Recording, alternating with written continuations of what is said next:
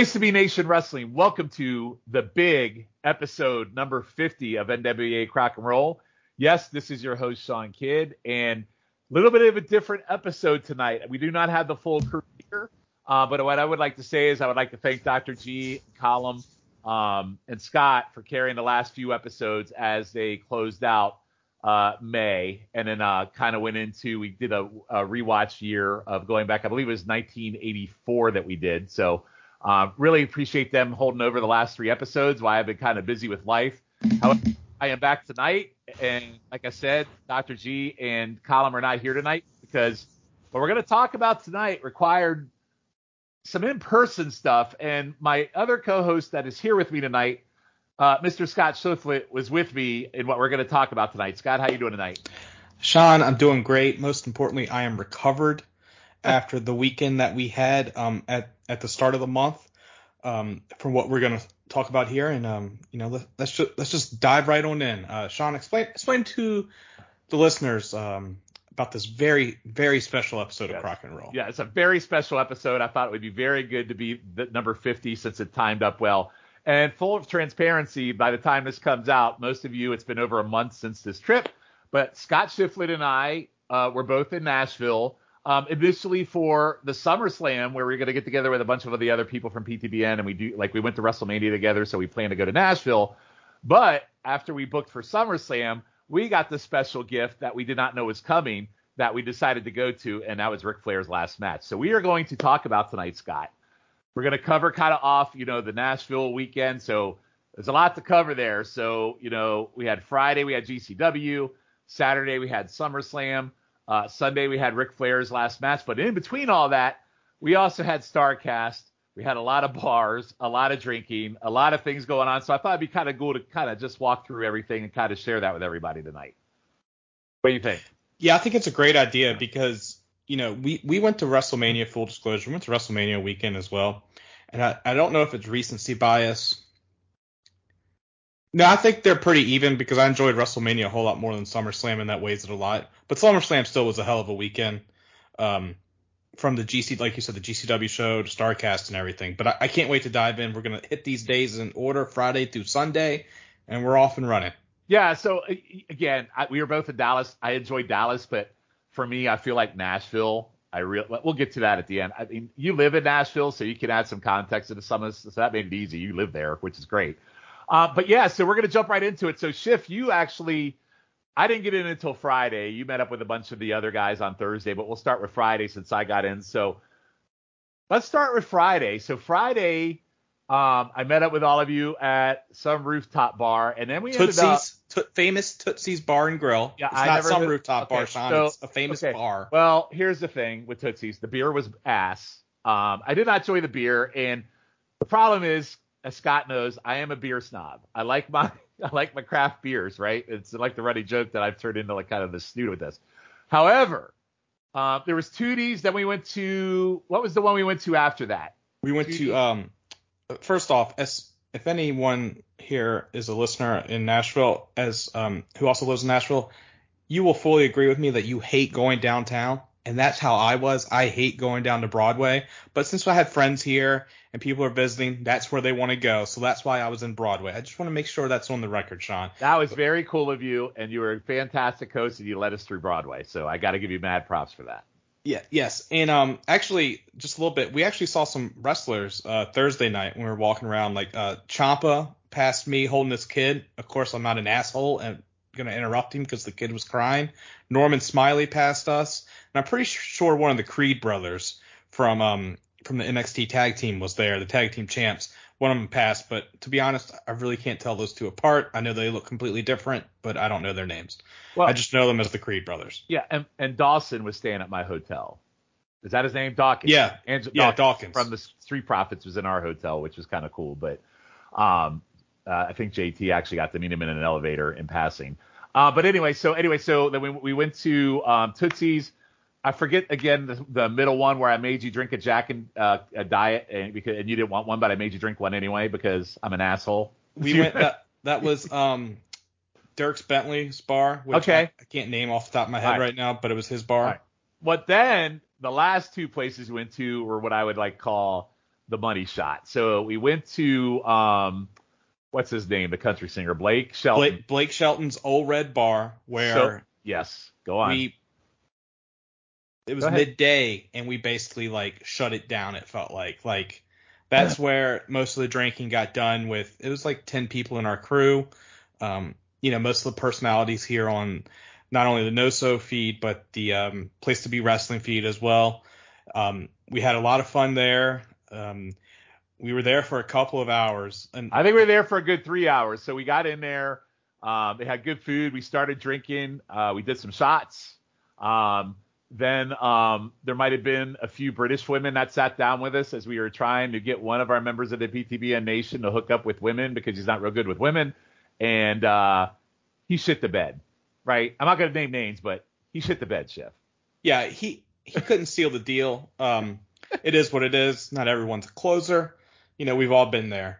Um, after having a great time at Old Red, we're like, hey, we should probably go to. Well, we got to talk about the bands too, though. Like the band was amazing, and we all got and danced on the floor. Like it was just a good drunk time for everybody. I thought Old Reds was amazing. So go on. Yeah, the band. Um, since Nashville, if you, for all you listeners that don't know, Nashville, Music City, every bar has a different uh, live music. It's totally spoiled me when I go to other places that have live music. I'm like, this shit sucks, because you know I'm expecting like somewhat decent music. Had some great music. We were listening. You know, they were doing the Venmo gimmick where you Venmo them twenty dollars and you request a song. That's what I did. Obviously, I had a couple drinks in me because sober Scotty would have been like, no way in hell am I paying twenty dollars just for a three minute song. But it was like a lap dance. I paid twenty minutes for that three minute song right there.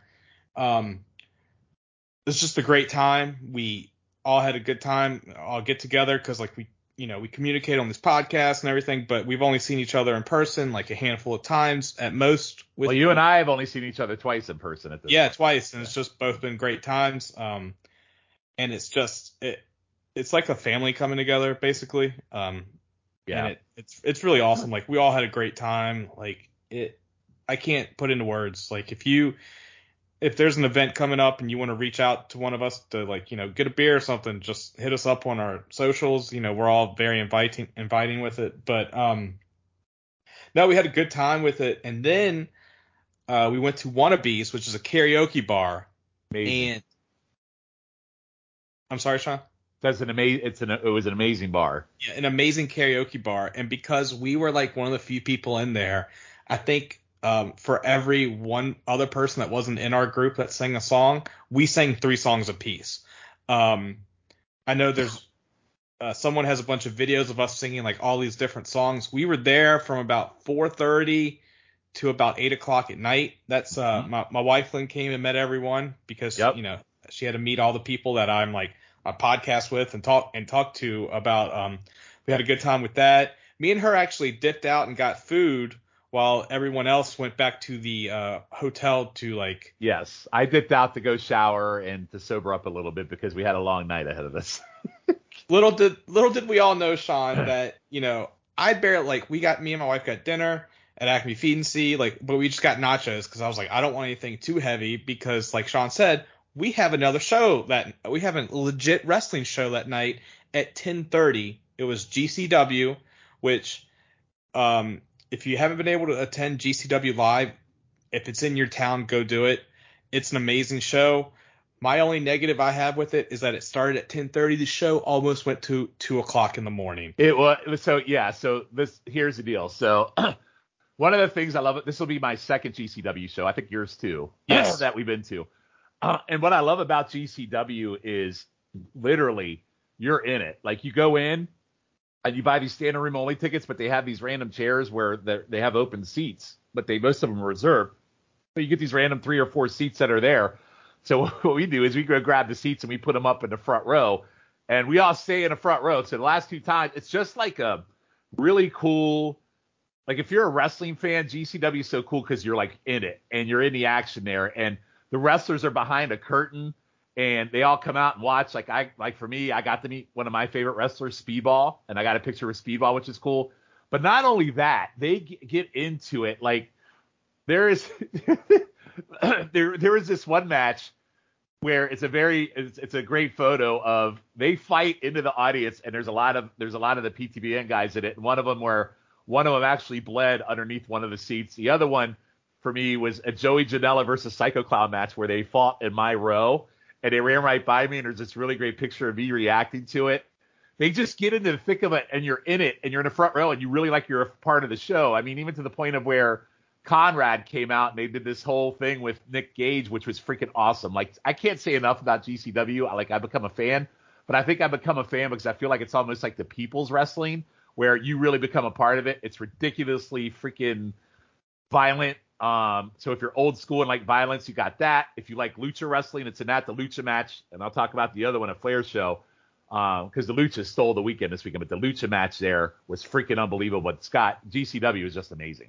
Yeah, GCW was a lot of fun, and Sean, it was actually me that took that picture. Ah, um, of me and, uh, with uh, with me reacting to Joey Janela, and uh, yeah, yeah, yeah. yeah, good. and, and it was just by happenstance because um, like I was taking a picture, I was like like caddy corner from you, and I was just taking a picture of what was going on because earlier in the night, um, Speedball Mike Bailey, who we are we are big fans of, and uh, who's actually Jambalaya Jake's best friend, he walked past us and I was so close to him. Sean was like, take a picture of him. I took a picture of him and it was horrible.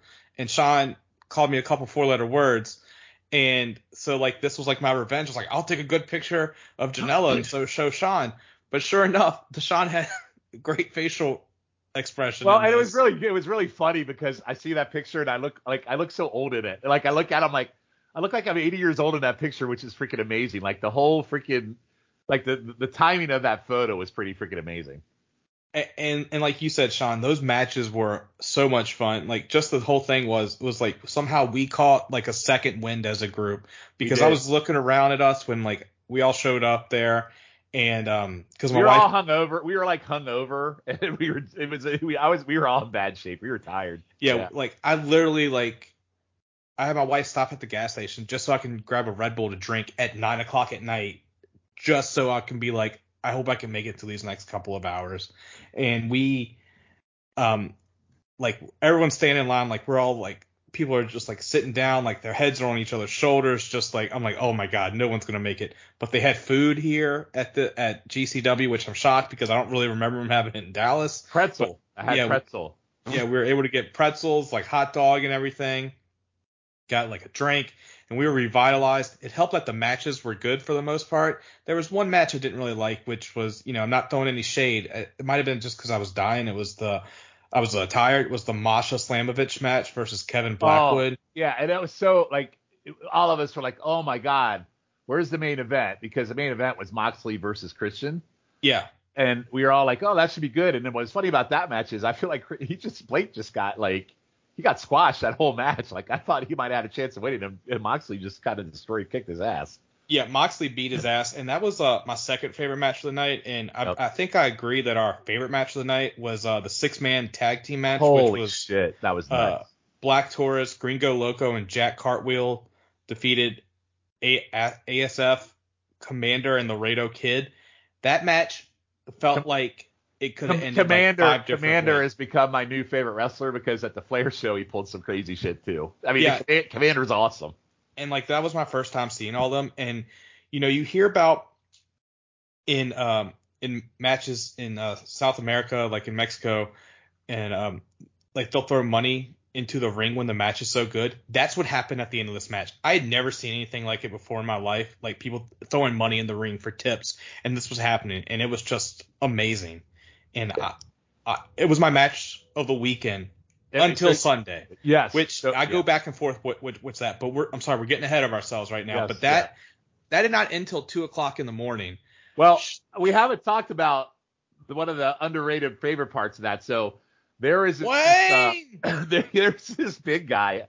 Oh, would you say he's about 400 pounds, Schiff, easily? Yes. So I mean, I'm a big guy too, so I'm not one to you know, but he's a big guy and he's very immobile. And I was sitting on the front row, and he was sitting two rows behind me. And I mean, he had this very southern accent. So anytime, so Alex Zayne, uh, Nick Wayne, anytime there was somebody somebody with the last Ain, he'd be like Nick Wayne or Alex Zayne, and then every time, and he was he got very annoying to the point. And every time new wrestlers would come out, He would get out of his seat. He would shuffle his big ass up to the front and push everybody aside. And literally, he would always have his ass right in my face, like every time. And he was very annoying. And not only that, though, like when the when the when the uh, Mexican contingent would come out, he became, I would Very say, border, borderline, yeah, insensitive. Where you know he'd say taco, guacamole, taco, like just you know, your typical like redneck. I don't know your redneck stigma of how you would treat someone from an international nature. When you Uh, think of negative wrestling fans connotation, that is yeah. what you're gonna pop into your brain, and it's very upsetting that it was even like that. Um, But I did, but we did, but we, we had a lot of good fun making fun of him. Uh, Yes. And, and we did it. I like I would do it during the show. Like I would be like, "Well, I," and I would make sure he heard me. I don't know if he did, but it was funny because everybody was laughing their ass off. Um, and we continued to do that through the weekend with Roman Reigns, and we would do it with everybody, so it was great. But yeah, he was annoying. Um, there was another guy who was sitting down, like we're literally right in the like walkway, and he would yell at everybody that would get in his way because he was pissed off and he shouldn't even been sitting where he was at. So yeah, Yeah. definitely some old turds at the GCW show. and um, another talk about is the three-way title match, which was uh, Los Masios, which is a sequel play in Medeo Estremo. I'm butchering names. When they defeated Bussy, which Allie Katch, which I became a fan that weekend for obvious reasons, and Effy, and the second Gear Crew, which Mance Warner, who had a hell of a weekend, and Oh, Matthew yeah. Justice, Yeah. which if you've never seen Matthew Justice before, he looks like the love child of Roman Reigns and Seth Rollins. It's the only way I can describe it. Yes. Um, so so GCW was great. So we all went home. So the reason why Schiff and I were getting agitated is because Schiff and I had an early morning the next morning. So we literally drank all day, went to GCW, got done around two. I think I went to bed by three. We had an early wake up call because Schiff and I had to go to Starcast. And the reason why we're going to Starcast is because Schiff and I had a photo op with the four horsemen. Like, and so that was like the big thing for me and Scott is getting the photo with the horsemen. We were excited. It was great. And uh, so we get there, and first off, it's very disorganized. Uh, we wait in a line, then we got told we got to go to wait in another line and get our bracelets and go back in the line for the horsemen. So we get in the line for the horsemen. First thing I see, Schiff, when we get inside the area where the horsemen are supposed to be, I see Nia Jax with, with 0.0 people waiting to meet her. Well, I'm not a big Nia mm. Jax fan, but I will say what she was doing was they were doing that action figure The 3D, where, yeah, the 3D where thing. it was yeah. four hundred dollars to have your action figure with Nia Jax.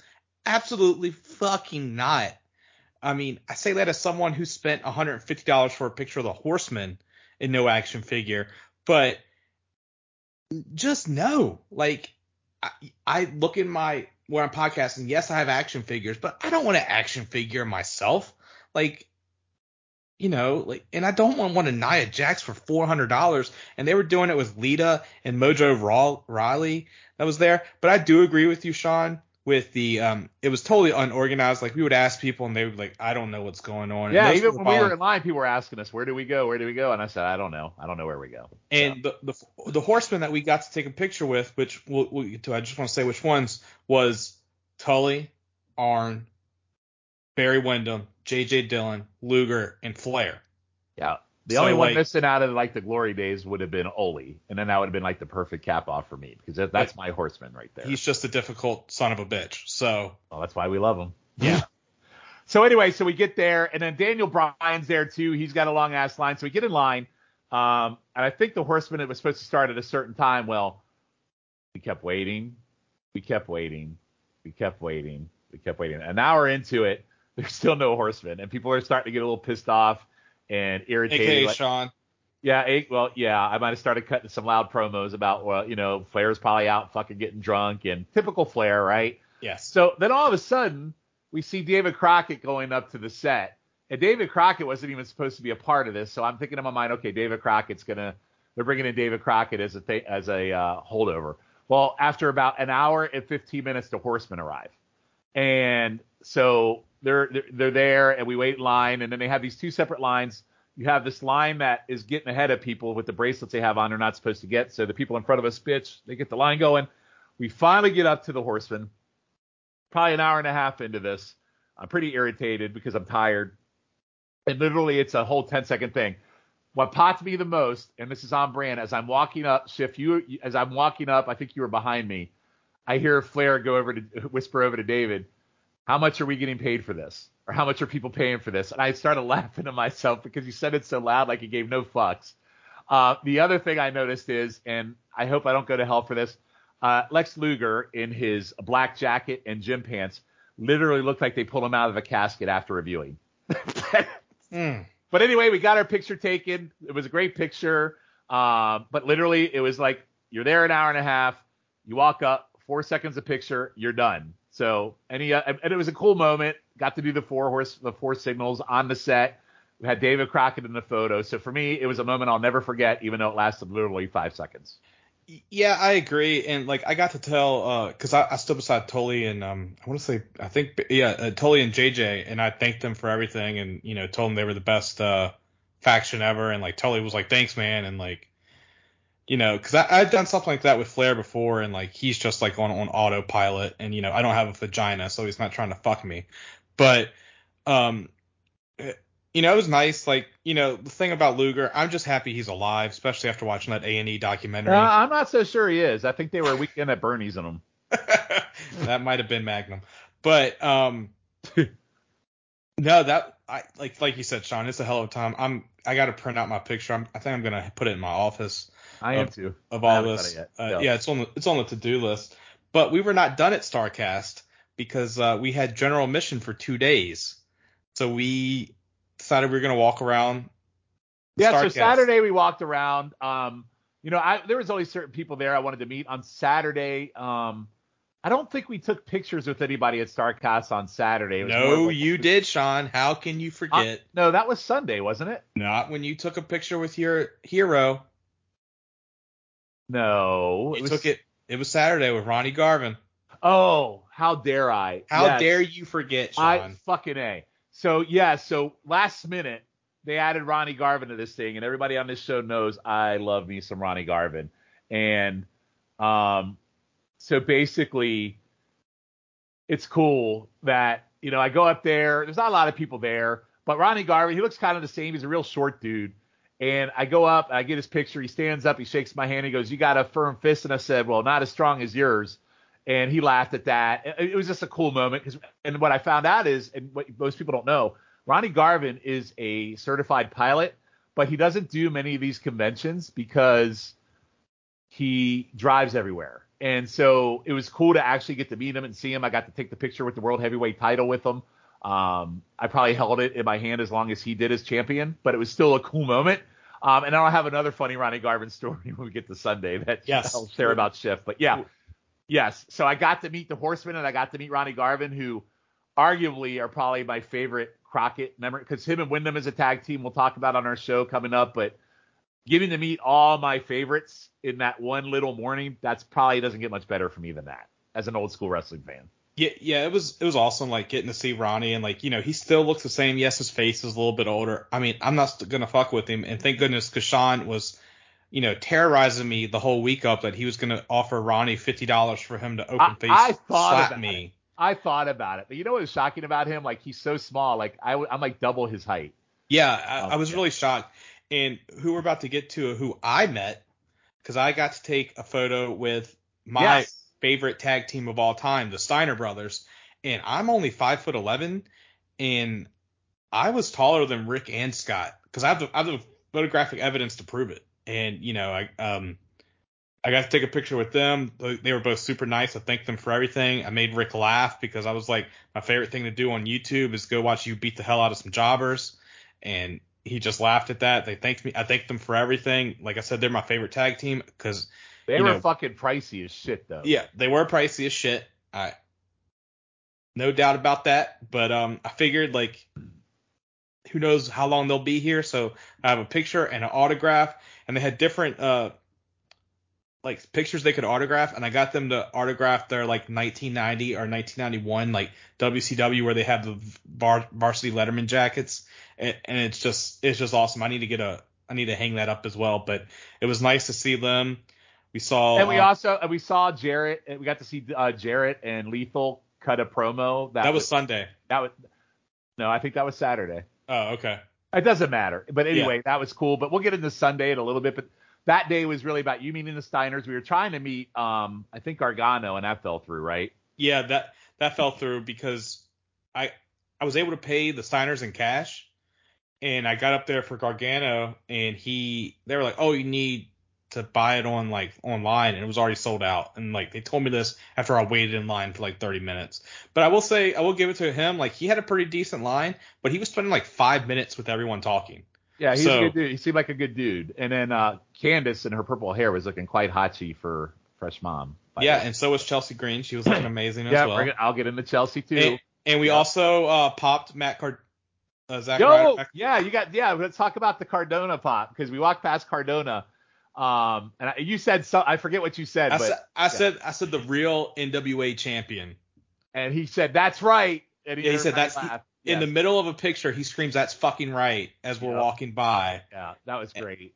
That was cool. And then Chelsea, like, okay, so I haven't been real nice to Chelsea. I mean, I'm not going to say the comments I say in the chats about certain things, but she was looking quite hotchy. Like, she was very, very hot and looking smoking good at Starcast for sure. Yeah, yeah, eh, she was. I, I agree. And as like as fun as Starcast is, it's also like kind of sad because like you walk by like some wrestlers and there's no line. Okay, Like, so let's talk like um like Summer Rae, who Yeah. who that nose on her face. I mean, it takes me out. Tenille Dashwood had nobody either, and she was kind of cunty because people said hello to her and she kind of blew them off. So I mean, there's others too. Go ahead, Scott. Uh, Davy Boy Smith Jr. had no one. Oh yeah, that was he sad. looked like he'd rather be anywhere else. yeah, yeah, he had Um, nobody. Like even even Smart Mark Sterling had people, and like he had no one. I but- mean, it's probably on brand. He is with the NWA, and I think they've only sold six seats to their pay per view that will have aired by the time people hear this.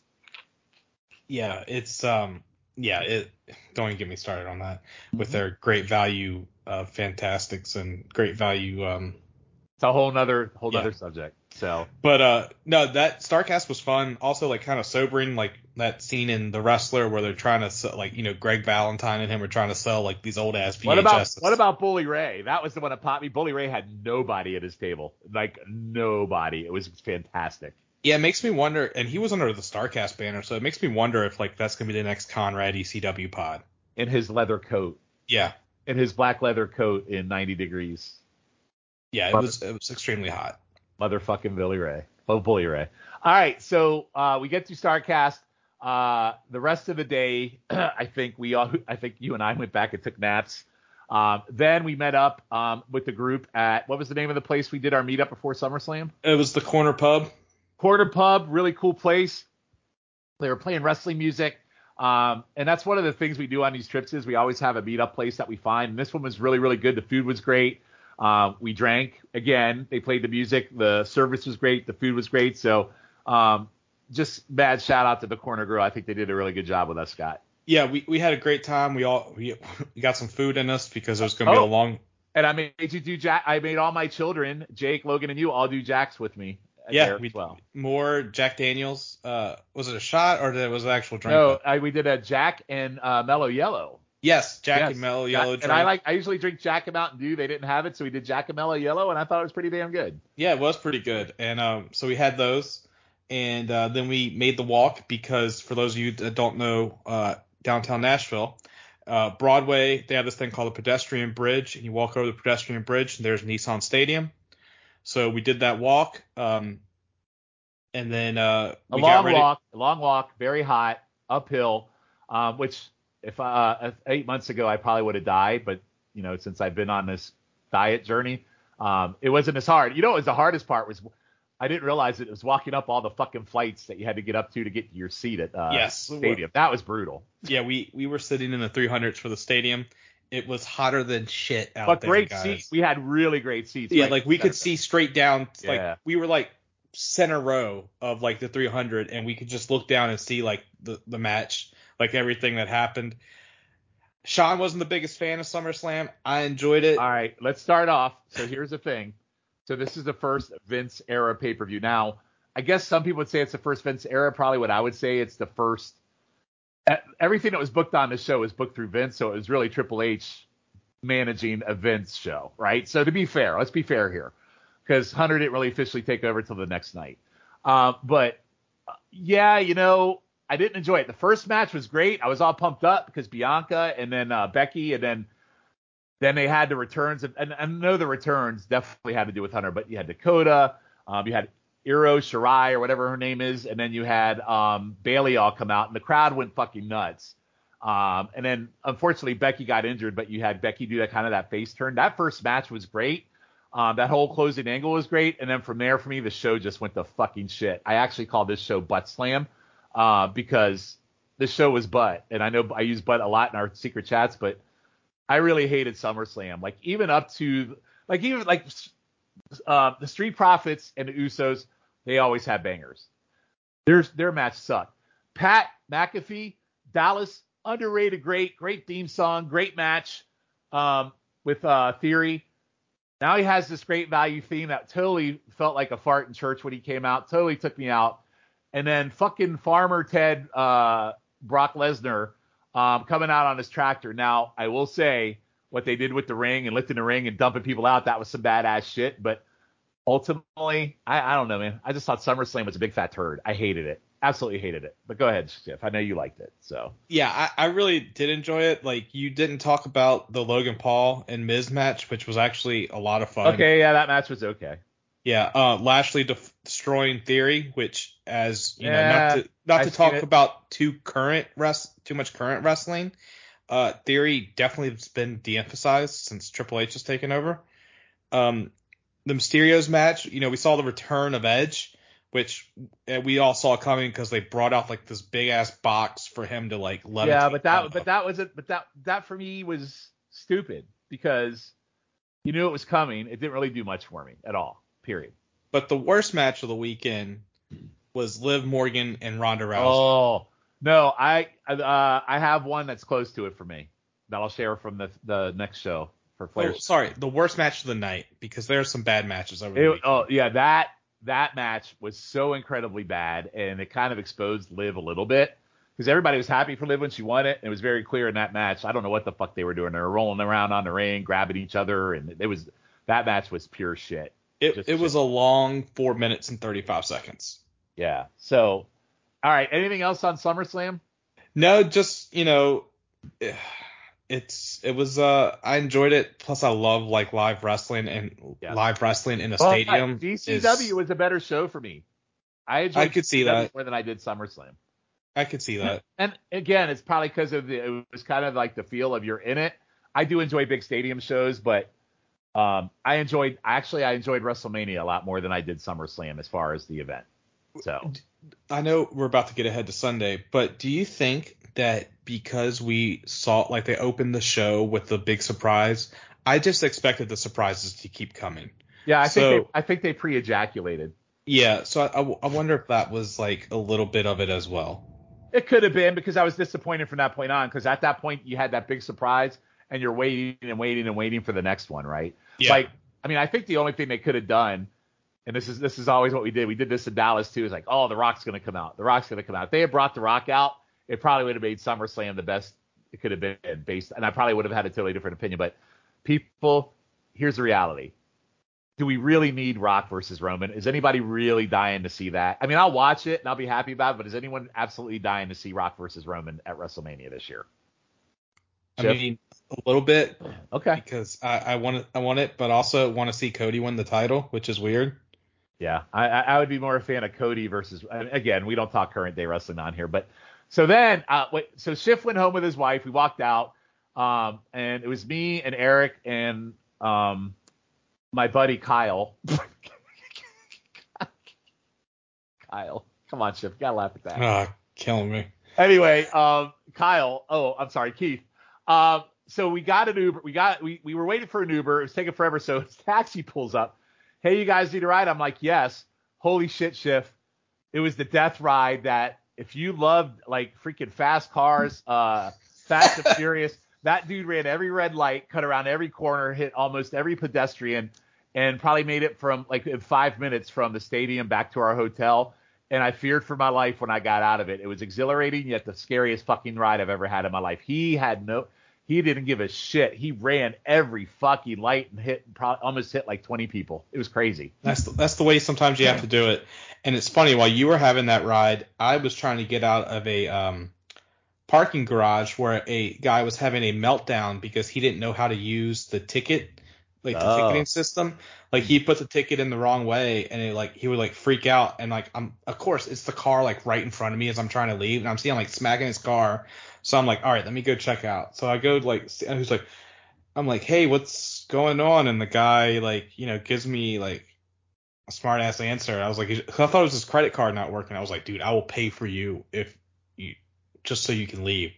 Gives me a smart ass answer. So I turn around and say, all right, you want to be an asshole, you can figure it out on your own. And just like turned around and like walked back to my car, like and then talked to like walked to another car and was like, the dude just can't figure it out. So then he had to call um the like security to come help him. They get him out. Sean, I go do my ticket. Immediately works. So it was all user error on this guy, and he like was freaking out for like 15 minutes, like And, smacking his I mean- car and everything. In all honesty, that probably would be me too in that situation. How old was he? Was he an old guy? Uh, yeah, and he had his kids in the car. Yeah, it's pretty on brand. Us old people don't like it when stuff doesn't work, and we get very, very angry. But it's just funny him smacking his car. Like that just made me gave me so much joy. Yeah, I, that's funny. All right, so let's get to Sunday. So most of the PTBN crew went home Saturday night. So the only ones that were remaining were me, you, Jambalaya Jake, and my buddy Keith. And so, Uh, well, what? we got brunch Sunday morning with Oh! Logan. oh fuck, how did I forget? I'm so sorry. So we were gonna go to Starcast again, uh, but before then, Logan was departed in the morning, so we went to brunch. Um, oh, by the way, the other thing I didn't bring up about Nashville was uh, a lot of bachelorettes, a lot of women, Yes. a lot of drunk women. Um, and so we were went to this breakfast place. What was the name of that place for brunch we went to? Uh, Nashville Jam Company. So anyway, really cool place. Um, kind of like I, f- I forget what I had. It was some kind of uh, I think it was pork belly uh, biscuit or so. It was fantastic. The food was amazing. Um, it's outside. You sit at picnic tables and you see all the hungover bachelorettes show up with their sunglasses on. That was quite fun. And uh, watching my two sons drink their chocolate milk. Yeah, I mean that that's my go-to all the time. Like I straight up order chocolate milk, and I'm like, I don't care. It, I may be, you may think I'm eight, but I just want the chocolate milk. And like, we had a nice brunch. Said goodbye to Logan, and then um, I drove everyone to Starcast, and um, that's where Jake got to walk around Starcast and do some great people watching, and um, that's where you met um, So two yeah, of your hero, your current day heroes. So I got to meet my past heroes. So I got to meet two of my current day favorites. Um, I got to take a, t- a picture with Josh Alexander, who's the Impact Wrestling champion. Um, and I got he let me hold his belt, which was awesome. And then I also got to take a picture with my favorite female wrestler of today, uh, Deonna Purrazzo. So um, that was very cool for me. Um, you didn't take it. You didn't take a picture with anybody that day, right? No, I didn't. And I think you're forgetting one other person you took a free oh, picture yeah. with. Well, I'm getting to that. I was going to get into that. I was asking if you had anybody. So then no, not that day. so then um, I went and took a free picture. I went I went up to the table, and Baby Doll was there, and I got a picture with Baby Doll. Now, also while we were there, uh, we actually met a couple guys that had, that um, had listened to our podcast before. So that was kind of cool too, because I had the NWA Crock and Roll shirt on at Starcast. So that was cool. So here's some highlights. So here's here's a couple of highlights. So Schiff Schiff had to go do number two. I believe it's number two, right, Schiff?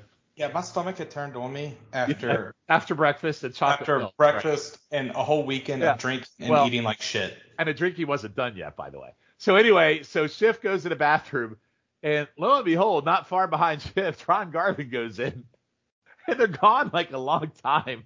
Like literally, I think he was in there for ten minutes with you, and Jake and I are standing outside, like, oh, you know, you know, Jake, oh, hands of stone. You know, he's like making jokes about you and the hands of stone in there. Uh, so you said you heard him talking in there while you were taking a shit Schiff. So what was Garvin talking about while he was taking a leak? Yeah, some guy started talking to him while he while I was like taking a shit, and he's like, "Hey, Ronnie, how you doing?" And he's like, "I'm doing good." He's like, "You still got the same number?" And he's like, "Yeah, I do." And he's like, "All right, I'll send it to you." And I guess Ronnie has a flip phone because I hear it like flip up, and he's like, "Here, give me your number." And I was like, "If this guy, if Ronnie Garvin starts giving out his number, I'm 100% going to start like putting it in my phone just to give to Sean because you're such a fan. And sadly, I think he just gave it to the guy. But like I walk out of there and like they're like Ronnie Garvin's still in there taking a shit. I was like, yeah, because like he's explaining like his cell phone reception. He's like, yeah, I still live, I still live up in the mountains. Which you know I don't want to get on Ronnie Garvin's bad side. He's you know we've heard him threaten like to come in Tully Blanchard and Ric Flair's house in the middle of the night and kill them. I'm not really trying to have him do that to me.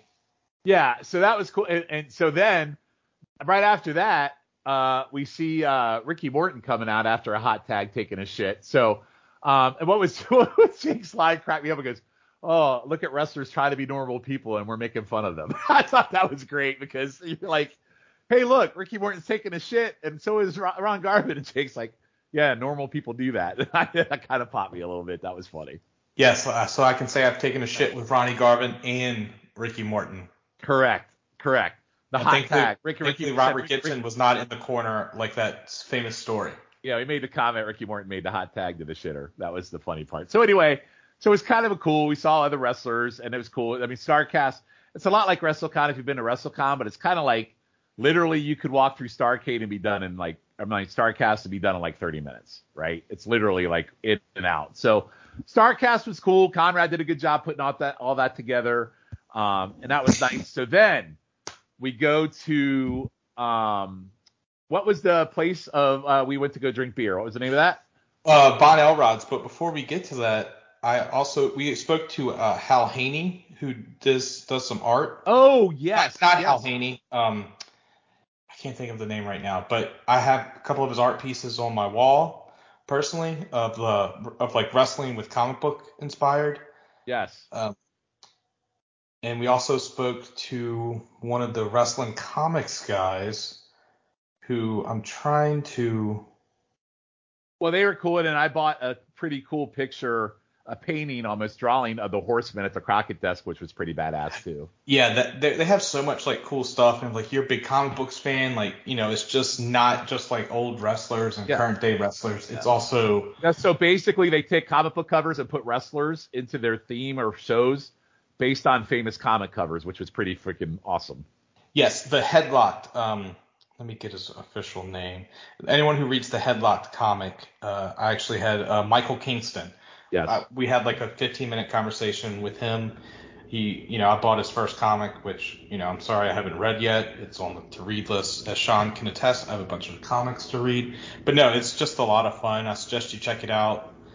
Um, All you know, be prepared to spend some money. Yep. So then we went to Von Elrod's. Yeah, which is like a German bar. We uh, had a couple drinks. We ate again because we weren't fat shitting enough. Oh, obviously. Pep- pepperoni, pretzel, and beer cheese. Holy Yes. shit, it was good. That's So- Sean's favorite is the beer cheese uh, pretzels. Um, and then we decided it was might have been time to start heading to Nashville Municipal Auditorium, which is where Flair's last match was, and this is also the where um, you know Steamboat and Flair had their match in 1989, where WCW used to run the Starcades, where Impact, uh, where TNA Impact ran those shows before after Huntsville and before they went to the fairgrounds. So you know we got some pure some wrestling history there. It's also kind of a rundown auditorium if we're going to be completely honest. The new one now is Bridgestone. But you know we get in line. Well, we don't even wait in line because we go get we go do a shot at some restaurant at some bar. Yeah, we, so we go do a shot, and I'm irritated at first because I'm like, oh, we're parked so fucking far away. Um, it's hot. We got to get in line. So here's what happens: we go do the shot. Um, my buddy uh, doesn't do shots, and he was sipping his, so I think I got a little agitated at that. I think I even kind of called it out. I think I was kind of a dick about it, wasn't I? A dick about it. I think. A little bit, Sean. Just a little bit. Just, just, Just- time. yeah, yeah. You know. Sean, Sean is very impatient. What you'll learn about Sean is he loves everybody, but in the end, if he's irritated, you're gonna feel his wrath. Yes. I mean, that's just the reality. Um, so anyway, we walk down the we walk down. Jake stays behind and does more drinks, and uh, the rest of us walk over to the auditorium. Um, and literally walk right in. We don't even go through the line. We just walk straight in. And I don't know how that happened. I have no I, idea. I what told you, you just gotta act like you like you know where you're going. And we, I just walked. I said, just follow me, and we walked straight in. Got through the security metal detectors while there was this long ass line out there. So I don't feel bad. So anyway, we walk right in. Uh, we sat at ringside first, and then we decided to go into bleachers, and then we had a really, really good uh, we had a good seat. The seats were really jammed together, so uh, we actually pulled them all to uh, pulled them all out, and then we were more comfortable. And um, yeah, so we're in the seats, and then uh, it, the kind of the fun kind of began. It's uh, you know they came out, they had the old set there, they had some promo videos with um, some favorite like Cody and all these people wishing them well. Uh, then Jim Crockett, and by the way, I have not watched it on FITE yet, so I have not watched the commentary yet, Scott. I don't know if you have or not, but I have not. Absolutely not. I Yeah. figured like like with the SummerSlam and WrestleMania, I'll never watch those because I I was there live. Like I, it's like one of those things I don't need to relive. It's weird, I know.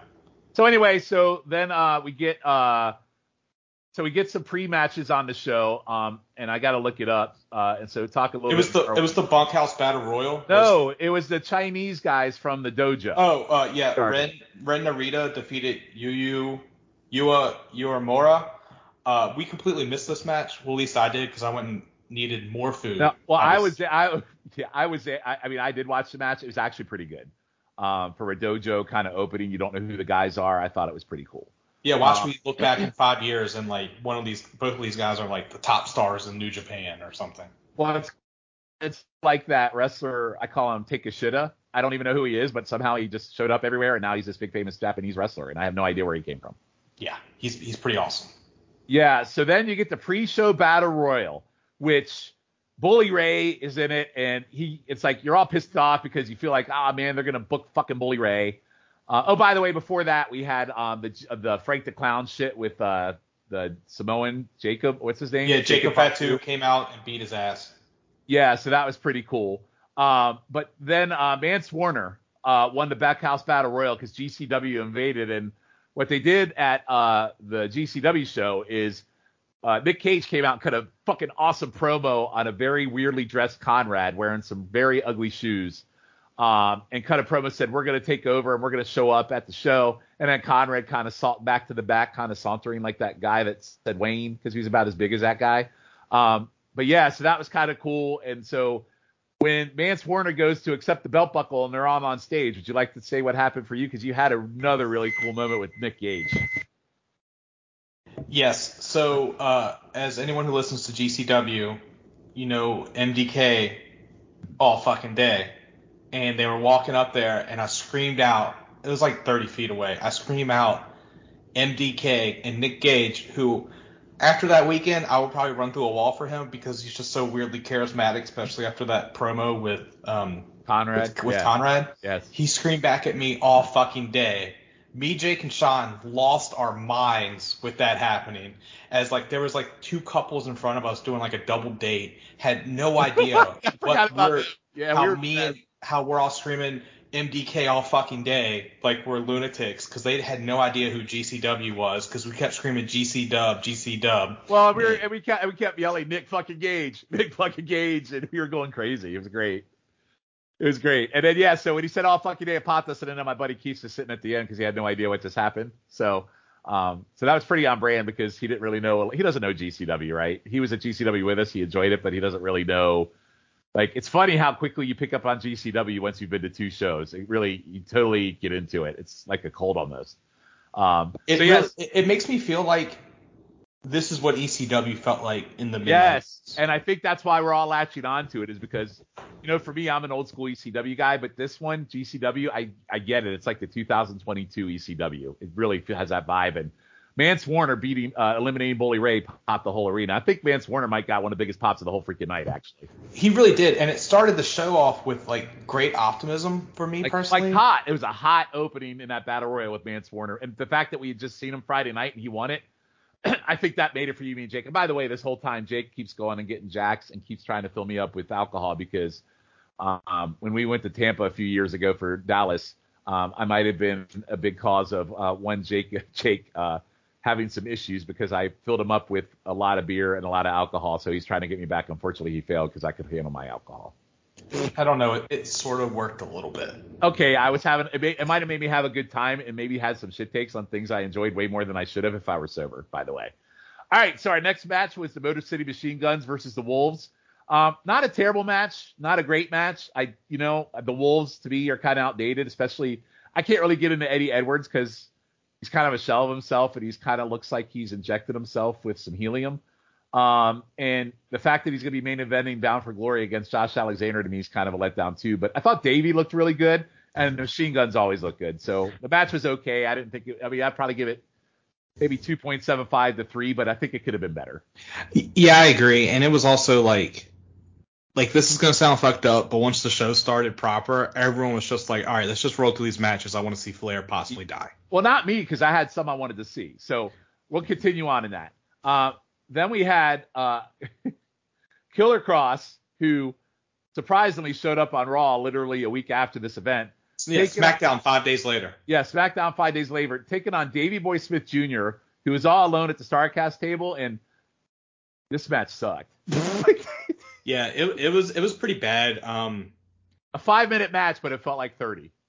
Yeah, like they should have just been like two big hosses hitting each other with their man meat, but it I, I don't know.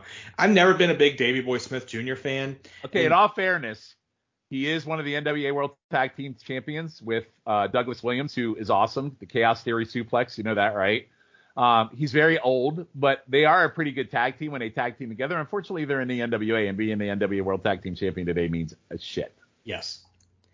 so the next match was Jonathan Gresham against Alan Angels. Uh, Takeshita Nick Wayne. Nick Wayne, and of course, me, you, and uh, me, you, and Jake were doing the wagging the whole time. I bet if I bet if you actually went and listened to the commentary and watched the show live, I bet you could hear us. I wouldn't be surprised. Uh, but uh, Jonathan Gresham, uh, Jonathan Gresham wins here. And what was uh, one thing I didn't mention about Starcast, we also saw Jordan Grace, who I didn't take my picture with, but we also saw Jonathan Gresham, and this was right after he had lost the Ring of Honor title, and I saw him talking to some fans about you know, the rumor was he was going to quit wrestling, leave wrestling for a while, and I actually heard him talking to some fans at Starcast. Well, you know, I got to make some decisions. I don't know what I'm going to do with my life, so I think that's legit. He was really telling them, you know, I really don't fucking know what I'm going to do at, at this point. Yeah, he seems like, you know, I don't know him personally. I wonder if he just like lost his passion after, you know, well, everything that's been going on. Tony Khan took a big fat shit on him, so yeah. Anyway, and he's and you know he's got a lot of heat. He had to quit. He quit Twitter because all the hate comments. So wrestling fans, don't be dicks. Just don't be dicks. It's okay to have fun and make fun, but don't go on their Twitter and say you suck when you're short because he's actually a really fucking good wrestler. Uh, also, just not only wrestling fans, just don't be a dick. Like, well, I'm a dick general. sometimes, and sometimes it's justified. But not to random people on Twitter. No, no, you don't be dicks to people on Twitter. That's just stupid. Anyway, moving on to next match. This one surprised me, and I wish they would kind of do something with this because I feel like if they actually did something with this, maybe even the current NWA makes sense. It was so they, they called them the Four Horsemen, which to me was a disgrace. Brian Pillman Jr. and Brock Anderson with Arn defeated the Rock and Roll Express, which they weren't. It was Ricky Morton and Kerry Morton with Robert Gibson keeping one eye on the action. you see what I did there? He was keeping um, one eye on both sides of the ring. So Pillman Jr. and Brock Anderson won, which I thought was actually a surprisingly good match and a surprisingly good showing from uh, Pillman and Brock Anderson. I actually like if they actually formed a team and had Arn manage them, I'd be okay with that. Yeah, I mean, let's be honest. Like Brock is doing nothing in AEW. Pillman is going nowhere with the Varsity Blondes. They've already taken Julia Hart away from. Yeah, him. so have Pillman Just, turn on the fucking douche, have them join Brock and Arn, and then have them form a team because they were actually pretty good in this match, and they and won. they can be a lower level. Yeah, they can be a lower level to mid, and they got pretty good crowd heat and everything. Like I, I mean, I'm a Brian Pillman Jr. fan because I love his dad so much. So like, you know, I'm sure if that's built in with me, I'm sure it's built in with other people as well. Yeah, and so and honestly, uh, I thought Kerry Morton and Ricky Morton actually held up their end of the deal pretty good too. Ricky Morton, you know, so for me that might have been an underrated kind of gem match for me because I was surprised how good I thought it was. I, I agree, and I was a little upset. I thought I was going to get to see an Arn spine buster, but you know. Yeah, we got robbed of that.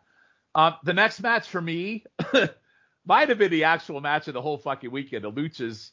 So it was uh, Rey Fenix, Bandito, Laredo Kid, and Black Taurus um, Rey Fenix wins, but Jesus Christ, I was sitting next to Jake. I'd actually gone out to take a leak, and I came back and I actually stood in the aisleway to watch this match.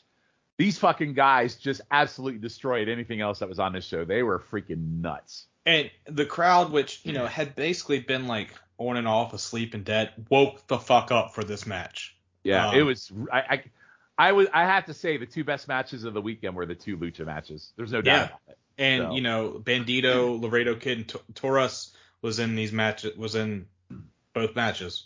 Yeah, absolutely fantastic. So if you're going to watch any match, go find us. I'm sure it's on YouTube free. The next match, I was looking forward to this, and I was kind of disappointed. It was Josh Alexander versus Jacob Fatu, and it should have been a really good banger match, but it ended in a no contest because Cardona jumped in uh, with Brian Myers. Um, and then uh, we did get a nice little moment there with DDP and a diamond cutter on uh, on Cardona. So that was kind of cool, but the ending sucked. The match was actually starting to pick up when it ended, so I was a little disappointed how quickly it just kind of fell flat for me. Yeah, it, it felt like we were finally getting going, and then, but but it makes sense from a political thing. You had like you know MLW, you know even though they're barely above NWA. Like they. Well, they're actually getting ready to do a partnership. They actually have an MLW title match on the next NWA pay per view, so I think they're going to start working together. Well, there you go. You know, yeah. two, you know, six and seven wrestling promotion in the United States combining to make 6.5. So there you go. Yep. So then the next match was the Briscoes, who, you know, they're, you know, we like the Briscoes. We saw them in Dallas. Them boys. Them boys were great. Unfortunately, they, they were taking on the Von Erichs, Marshall and Ross, and this match was complete but Just fucking terrible. The Von Erichs are awful. Awful. Yeah, it should have been a squash, and it went a whole lot longer than it was. But I will say, like, you know, I said the it crowd actually was kind of a squash, but it was a bad match. Really. Yeah, it, it, it, was bad. And I know the Von Erichs are an MLW, so there you go.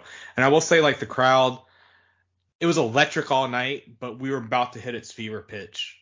All right, so the oh, next wait, match. Nope, I, not. It's this is a oh. late letdown match. All right, so for me, this is probably my biggest disappointment of the whole entire weekend.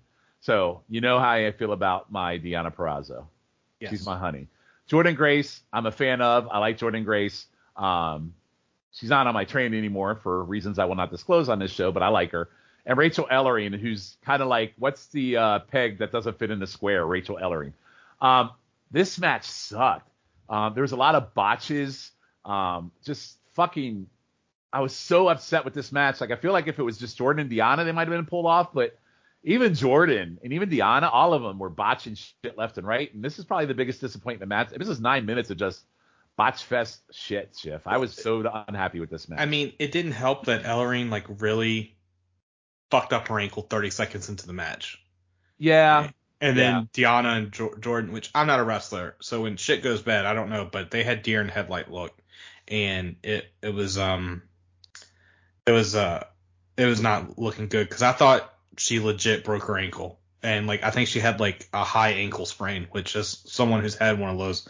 That fucking injury sucks. But I would tell you, Rachel Ellering, when she was in Impact, she was a botch queen there too. I was never a big Rachel Ellering fan, so. But anyway, probably my big disappointment of the weekend. So now we go to the main event. All right, so here's the deal. Um, I don't care what anybody says. Jeff Jarrett had done a hell of a job. I mean, pretty much solo selling this show. Like from the attack in the parking lot with Lethal to the ridiculous amount of blood that Flair spilled in that promo to his entrance in this show. Like I popped so big for his entrance in this. It was just really cool. Um, he came out to his old TNA music. He was fucking shouting with the fans and arguing with the fans on the way down. I don't care what anybody says about Jeff Jarrett because we all agree Jeff Jarrett is shit overall, but you gotta admit he was all in on what he was doing with this on his way to the ring, and he fucking popped the crowd. And like, I don't think you can deny that Jeff Jarrett was over in Nashville. Scott. Oh, he he, he was he was way over. He was way over in Nashville. He he was the babyface in my opinion. If you watch the lead up to the match, which, which I forgot to mention at Starcast, he had a huge long line, and I asked people what the line are for, and they go Jeff, they go Jeff Jarrett, and I said, oh, I'm sorry, and I walked away. and then he screamed, "Ain't he great?" I said, "Ain't he great?" and I walked away. That was a dick. That was a dick move.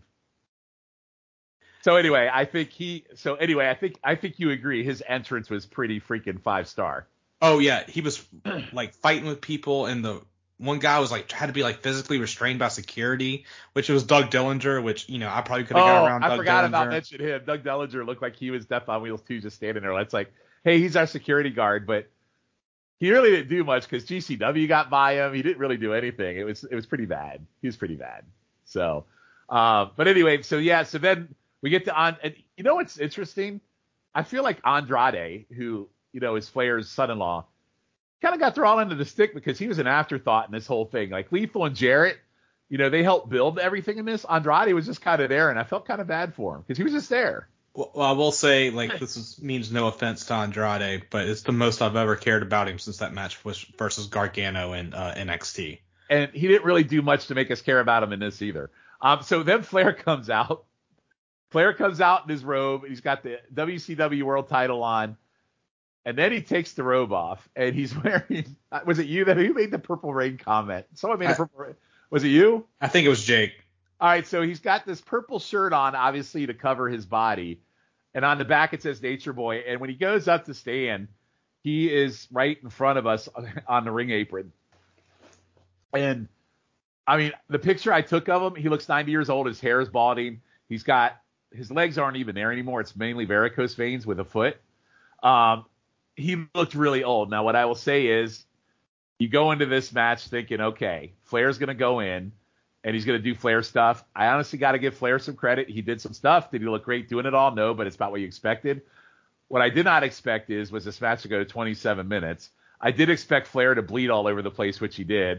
Um, I did not expect him to fake a heart attack, which felt very stupid to do. And if you listen to Conrad's pod, oh, sorry, I got Raw on the background and uh, when Trish just came on, by the way. Um, anyways, still looking good. Um, now I'm distracted. God damn it. No, anyway, so anyway, I'm going from Flair old man to Trish.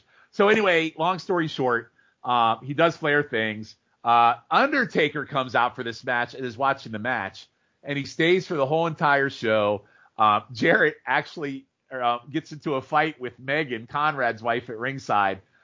Listen, I don't care what you say. The match is not great. I was reading some reviews. I saw one review gave this match three and a half stars, and I laughed my ass off. For sheer pure entertainment value, for the fact that you had Bret Hart, Undertaker, Mick Foley at ringside, and at the end, which Poppy, you find out he goes to a strip club and Ric Flair passes out like Elvis on the toilet. I mean, what more could have you wanted out of Flair last match, Jeff? What more could have we got? I, I mean, we were all expecting it. I mean, he didn't have to do the thing where he acted like he had a heart attack. I, you know, but. And by the way, you also found out he passed out twice during the match as well. Yeah, um, but you know, it was it was a hell of an experience to see live. I feel bad for the people that bought it on pay per view because it probably wasn't that great, but just the atmosphere, like the crowd was legit. As well, I guess because it was like so such a small like like the auditorium's like kind of big, but it's like it's like mid size. So like seeing everyone lose their mind for him coming out, like he had them eating in the palm of their hand like it was 1986. Um, yeah, nobody cared about Flair's age. He had people in the palm of their fucking hands. Yeah, like, he had he was, like yeah. He did like a like Sean said a crime promo at the end, which you know Flair on brand, but it was uh it was just amazing. Uh, I'm shocked that we didn't see David or Charlotte show up.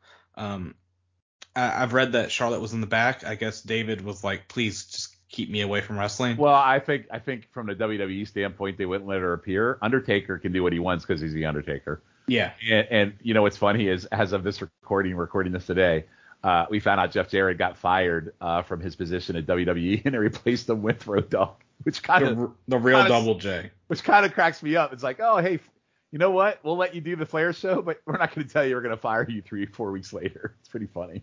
Yeah, I wonder if that has to do with who's running the company now, type deal too. I don't know, but here's, I mean, okay, so here's, so overall, great weekend. The Flair show was absolutely worth going to. There were some bad matches, but it was from a, just from a sheer, like, nostalgia thing. It was fantastic. Um, I was a little disappointed some of the other horsemen didn't show up, like Tully. Tully could still go. We saw him in AEW, so, but, you know, I didn't expect to see Luger wheel down or, I didn't expect to see Windham down there, but to your point, I was a little. I think they could have done more with the horseman aspect on the show. I thought, um, especially with Arn, maybe doing a spine buster. I thought, you know what? Why couldn't Arn come down and do a spine buster on Jay Lethal? Don't tell me that wouldn't have popped the fucking arena hard. Right? It, it, it really would have, but then like you go back, like you hear these stories of how like Flair's not really tight with Arn and Tully anymore, so like they were just there to make a buck. True. So again, you know, they were there to make a buck, but you know what? It would have really that probably would have capped it off for me if the Horsemen were really more involved in that whole thing. Yeah, if like um, the the yeah. music hit and like you know Barry Tully and Arn ran down or like wheelchair down. Yeah. So again, just from the weekend from Friday to Sunday, it was a hell of a run for me. Um, you know, I know you weren't at the Tampa. Tampa, the first Mania after COVID or during COVID, that was an all timer for me. But I think if I would have to go all in on the big events I've gone to, because I've been in New York. Um, I've been to Orlando. If I were to go in on big events and how I felt about going to some big show, I think Nashville, just for the sheer guardrail to guardrail experience for me, is probably one of my favorite. And plus to get to hang out with cool people. Like we give we give each other shit. Um, and you know, people say, "Oh, you're out like you're with your pod buddies, your online friends." No, they're good people to hang out with. I do consider them my friends. I absolutely have a great time with them doing pods, and I have a great time with them when we're live and in person. So, Nashville definitely a five out of five experience for me, Schiff. Yeah, I, I definitely agree. Like, like we've been communicating daily for almost three years now, so it's like, yeah, it, it, it's real friendship, and everyone had a great time. Like, there's no like you know petty drama or anything. It's just like, oh, everyone got super drunk. That's all it is, and we somehow rallied. Yes. So that updates our um, that updates our weekend. Um, you know, we just want to give you an overview. We thought that'd be a good way to do episode 50 um, to kind of bridge a gap a little bit, um, something different instead of doing a normal watch. So, Schiff, thanks for joining me on this little excursion. So, in two weeks when we come back, we're gonna do a little bit of restructuring. So we had started doing these like uh, Crockett years and going back and watching old matches. We're gonna stop doing that because we're gonna jump right back in and we're just gonna stick to our uh, timeline starting after this episode. And we're probably gonna do some stuff different. Like I'm probably gonna scale back a little bit of the watches in terms of what we watch. But what I'll do is at the beginning of each pod, I'll kind of run down other things that happened that we don't necessarily need to talk about, or maybe promos we don't need to talk about. Like one of the things is you can always get a Ric Flair promo, you always get a Dusty promo. Eventually, they all kind of run into each other. So for me, I was like, you know what? Let's pick out the really good ones. Um, let's pick out the matches. We'll still watch matches, um, but really kind of streamline a little bit to kind of make it an easier watch, so we don't get into those situations where we have four parts in May or six parts in April. So we can maybe keep you know months down to one or two episodes, and that way we can get through the, our watch quicker. What do you think about that, Schiff? I think it's a good idea, and it'll probably be easier for everyone to listen to as well. I know yes. it'll be easier to record for. It'll be easier to take. It'll be easier to take notes too, because the notes on these. I mean, just disclosure, the notes on this show kill me, um, because a lot happens. It's like you want to make sure you cover everything, but there are bullet points that you can just touch on and say, hey, this happened, this happened, this happened, um, just to keep people in the know of it happened without really having to go into that level of detail. Like if you think about the big feuds, like Flair, the Horsemen, TA, Nikita, they, I mean, those are going to be the Midnight Express. Those are the ones we're going to really focus on, and maybe you won't have to hear so many much Wahoo or Jimmy Valiant. Like I think I did some watches ahead of time, and I think I scaled back the Wahoo and Valiant quite a bit because, you know, what do they do? They cut really bad promos, and their feuds don't really change. So, you know, that's kind and of they're breaking Callum. And they're breaking Callum. So, so here's what we got. So we're gonna do June part one. So our next episode, we're gonna do June. Uh, through June 14th. Um, June will be two parts. Um, and just a peek under the tent. So what one of the things we do get, we get a uh, Magnum TA and Bob Geigel segment, which is absolutely amazing. Uh, we get uh, the first look at Flair interacting with one Lex Luger in Florida, so you get a sneak peek of that because that'll be our main event when we get to the next battle of the belts in September. It'll be Flair versus Luger, so they kind of plant the seeds here.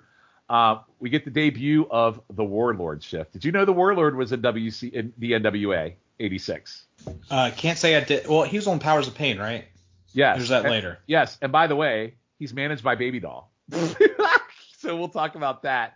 Um, and then we'll have a territory spotlight from Japan. So uh, we'll jump right into June. It'll be two parts, and uh, I'm hoping we'll have the whole gang back together for the June watch. Um, I'm not 100% sure because you know, just like me, I missed the last three episodes. A lot of us got things going on and traveling and work. So we're going to do our best to keep the group together. If we can't, we'll go back to a group of three. Um, and we'll just go from there. It's kind of hard because when we started this podcast, one, I never thought we'd be at episode 50, but we also were in COVID times that we had the time to do these recordings and then real life starts and you get back to work and normalcy. So trying to schedule this stuff hasn't exactly been the easiest. Yeah, it's you know just with like you know life coming back to normal, like you having like you know jobs, like people get promotions, and you know just life happens. So thank you all for listening. You know I joined halfway through, but I was a listener from from day one with it. With like I think the first podcast was like four and a half hours, and yes. it took me a little bit, but I, I knocked it out. And then they switched to like the the the um twice a month one, and then I joined the team, and it's been a hell of a run. I can't wait to see what happens next. Yeah, so with that, Schiff, anything you would like to plug before we go? No, just check out all the pods on Noso, uh, the Pop feed, and the Wrestling feed. And that can be found on Twitter at Scott underscore Shiflett. All right, so I am going to plug um, a couple things. Um, but number one with a silver bullet. So we have a brand new pod that Schiff is on me with, and I know I just talked about, you know, I've left all these different pods, but here's here's something that I have been wanting to do for a long, long time and I'm doing it with Schiff, I'm doing it with Logan Crossland, and I'm doing it with Matt Souza. And it's called Seven Months of Danger. And I've always been fascinated by the time frame of the Dangerous Alliance and how short their run is. It's literally seven seven months. So it's called Seven Months of Danger. It's on the No So feed, and we chronologically go. It's a 20 episode miniseries, so it's got an end date. Um, it's on twice a month on No So, every other Sunday. Um, and we're going to walk through the Dangerous Alliance. So the first episode, by the time you hear this, um, I believe episode two would have dropped. Um, so the first one we looked at Halloween Havoc, which is a lot of fun. Uh, episode two, maybe not as great on the journey to get there. And um, we're actually recording episode three and four uh, this week as of this recording. So um, I would we got some great feedback from uh, the first uh, the first uh, episode that aired. Schiff people loved it.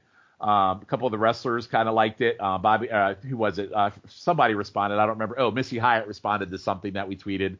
Um, but a really good fun listening. It seems like it's got some audience there, and the fact that it has a 20 episode run, most episodes will be between an hour and 90 minutes. That shows a lot of fun to do and easy to do. So, and the fact that it has an end game makes it even better for me because, again, it's only gonna be 20 episodes. So, any thoughts on Seven Months of Danger? It's it's been a lot of fun. Like episode two was a little rough from a wrestling aspect, but we made up for it with our entertainment, I believe. But episode uh, four, uh, we're covering Clash of Champions 17, which Yeah. has- so that's really where it, that's the really best tag, one of the best tag matches I've ever seen.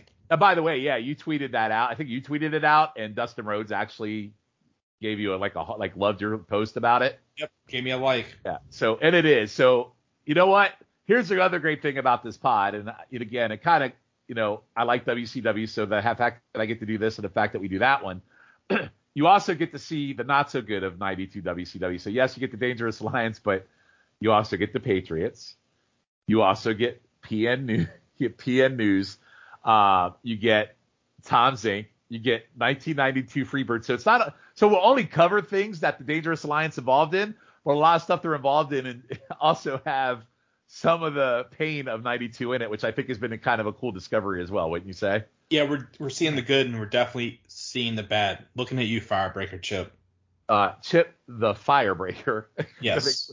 And uh, also listened to learn that Logan Crossland was not a big Madusa fan, which I think was my first episode self discovery of shock that he was not a Madusa fan. That was interesting. I So thought liked Madusa. Very upsetting. So, all right. So, and then the other thing is the other main pod. Um, before I was a mark, um, where I go back and watch matches prior to my wrestling fandom. So um, those are the and those two are my main ones. Um, I will be dropping in on Highway to the Impact Zone. That should have aired by the time you hear this. Um, so at least I will have made my what it's probably like once a quarter appearance on that. So um, I'd love to be on it more often, but I try to jump on these pods the best I can. Um, YouTube Roulette, which is also a favorite I've missed too. So um, unfortunately for those pods, I think it'll be a timing thing, and when I can drop in, I certainly not going to be a regular. It's probably like special guest star at this point, like Heather Locklear on Melrose Place. Yes, special guest star Heather Locklear. Special, Special guest star Sean, Sean Kidd. Kidd. That's right. Anyway, Schiff, so thanks for joining me. I enjoyed Nashville. um, we might have another show that we're going to here uh, in the next few months, so we'll see if that pans out. But um, definitely was a fun time. I love these wrestling weekends. I think we should do more recaps because one of the things I discovered is we go on these trips, but not many people recap. Um, it's kind of like stayed in. The only reason why we probably did this show is because one, we're at episode 50, and two, you know, it was Flair. So anyway, Yeah. great time. Um, go out of your way to kind of check out some of the stuff. I mean, I did watch some of the panels um, as well. The Horseman panel I watched. You're not going to hear anything you haven't heard already, and that's the thing about Starcast. If you go, if you get the panels, chances are you've heard the stories a hundred times. You just get to watch them talk about it. So, will we do another Starcast again? I don't know. Um, another interesting note, though, Schiff, before we go, is that Conrad did copyright Southwest Championship Wrestling, which I don't Tully know. Blanchard. I mean, we got a, we got, we got possibly not announced yet. Royal Rumble coming to San Antonio. Do you think Conrad's going to pull another one out of his sleeve and have something going on that weekend? I think so. I think he's addicted to it now because they sort of ran out of Starcast stuff with um, the AEW. But if they're able to do this, then I think it'll be Do you think anybody would be interested in a Tully Blanchard last match? no. See, that's what I'm saying. So I'm curious what he pulls out of his hat this time because, I mean, who's Southwest Championship Wrestling? I mean, I mean, I could go back and you know, there's stuff. Mil Mascaras is in there. Um, Manny Fernandez is in there. So, but all the wrestlers, I just don't. Tully Blanchard is the only one in that that I could think could probably go at this point. Yeah. So anyway, I, I, I still think we should have Jimmy Valiant. Jimmy Valiant's last match, I'd probably go to just for the sheer disgustingness of it. Jimmy Valiant, like, oh, listen, what does he really got to do? He's got to turn around and smack his hands a little bit, and maybe drop an elbow. I mean, really, what does he have to do? That that's also very true. and call everybody daddy, brother, Paul Jones, you know. Coming after Paul Jones. Yeah, just go out there and maybe he'll attack Nick Wayne, and then we can have Valiant versus Wayne. Anyway, so anyway, guys, we will see you on episode number 51 in two weeks, and we will start June part one uh, of 1986, and we will see you then. Covered, but no, no, no ref, no ref.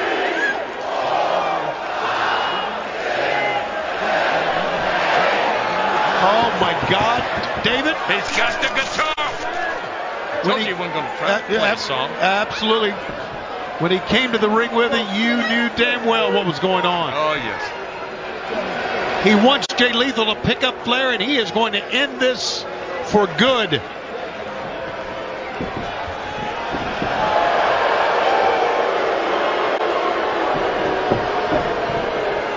The 16 time world champion in his last match. It cannot end this way, folks, please. No.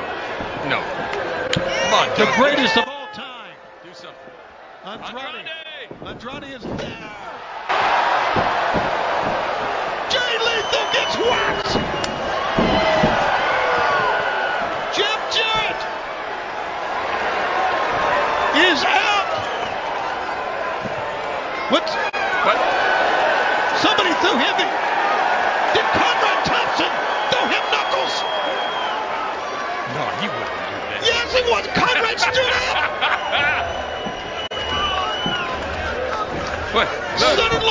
Son-in-law together. Come on, come on, Ric. Come on. Helping their father-in-law. Get. Second up. Let's go. Let's go.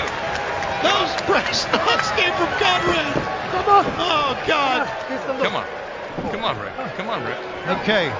Ric is up. Family. As they say, Yeah. blood is thicker. You know what? Boom! But no referee. The dirtiest player in the game, Andrade, is trying to get Mike Chioda. Chioda's down. I need another ref. Come on. Come on. So- Well, hell, let's get somebody Come out on. there. Get a referee. Come on. Don't stand there. It's Dave. It's Super Dave. All right, Dave. Come on. Dave Miller. The figure four